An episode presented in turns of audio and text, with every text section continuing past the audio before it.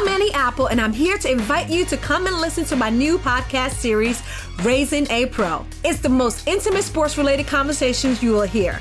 Each week, we explore the journeys of some of your favorite NFL players through the eyes of those that know them best. From Joe Burrow, DeAndre Hopkins, Myles Garrett, Ezekiel Elliott, Nick and Joey Bosa, just to name a few. With exclusive insights and information, we leave no stone unturned. Subscribe now to Raising a Pro on your favorite podcast app.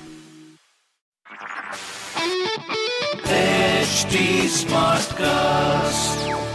You are listening to a Mint production brought to you by HT Smartcast.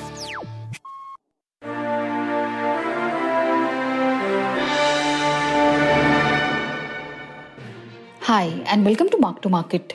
It is a Mint podcast with a fresh take on news and what they mean for the markets. I am Pallavi Pengonda from the Mark to Market team. On today's episode, we will discuss the outlook for the ITC stock and the environmental, social, and corporate governance concerns or ESG concerns surrounding it. Now, it would have been really odd if the ITC Limited stock didn't lift itself out of misery when every other stock is staging a so called catch up rally. ITC's shares have finally surpassed the psychological barrier of Rs 200 per share this week, having risen by about 25% since end October. This is more or less in line with other stocks such as Larsen and Toubro Limited that are also playing catch up. ITC's main problem area has been its cigarettes business, which contributed around 85% of its FY20 EBIT. In recent years, global tobacco stocks, including ITC, have borne the brunt of ESG concerns, which has led to a decline in price to earnings multiples. The company has been lately pointing out to its investors that it has some offsetting factors on the ESG front. It has said that it has been carbon positive for 15 years, water positive for 18 years, and solid waste recycling positive for 13 years. But does this really help offset the fact that it is still predominantly a tobacco company? According to a senior mutual fund executive requesting anonymity, a company such as ITC has to do even better on the ESG score merely to offset the kind of business it operates in. He further points out if the ESG concern wasn't such a big issue, why hasn't the ITC stock rallied as much as some other stocks in 2020?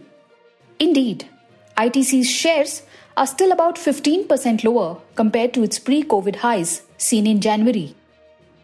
Analysts from Motilal Oswal Financial Services said in a report on 8 December while ITC's efforts on the overall ESG front are truly commendable, the concern over its cigarettes business from an ESG perspective remains at play as more funds turn ESG compliant, affecting the valuations of global cigarette companies, including ITC.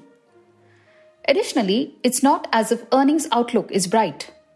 Motilal Oswal analysts point out the earnings growth outlook in the latter half of the last decade considerably weakened versus the former half, and return on equities saw a sharp decline despite corporate tax cuts.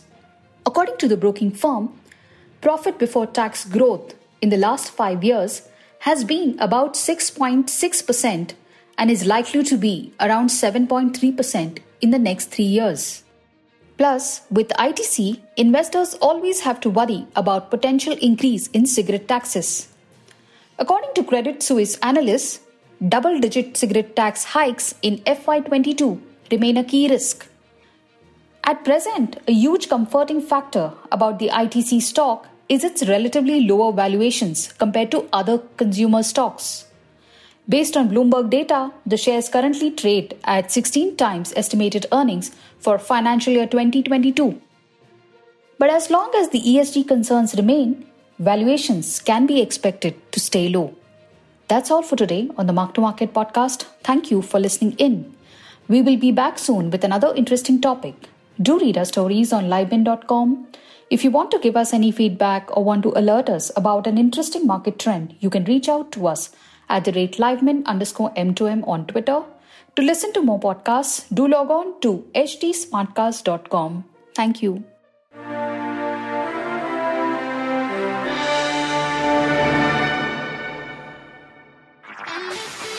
This was a Mint production brought to you by HT Smartcast. HT Smartcast. Apple, and I'm here to invite you to come and listen to my new podcast series, Raising a Pro. It's the most intimate sports related conversations you will hear. Each week, we explore the journeys of some of your favorite NFL players through the eyes of those that know them best. From Joe Burrow, DeAndre Hopkins, Myles Garrett, Ezekiel Elliott, Nick and Joey Bosa, just to name a few. With exclusive insights and information, we leave no stone unturned. Subscribe now to Raising a Pro on your favorite podcast app.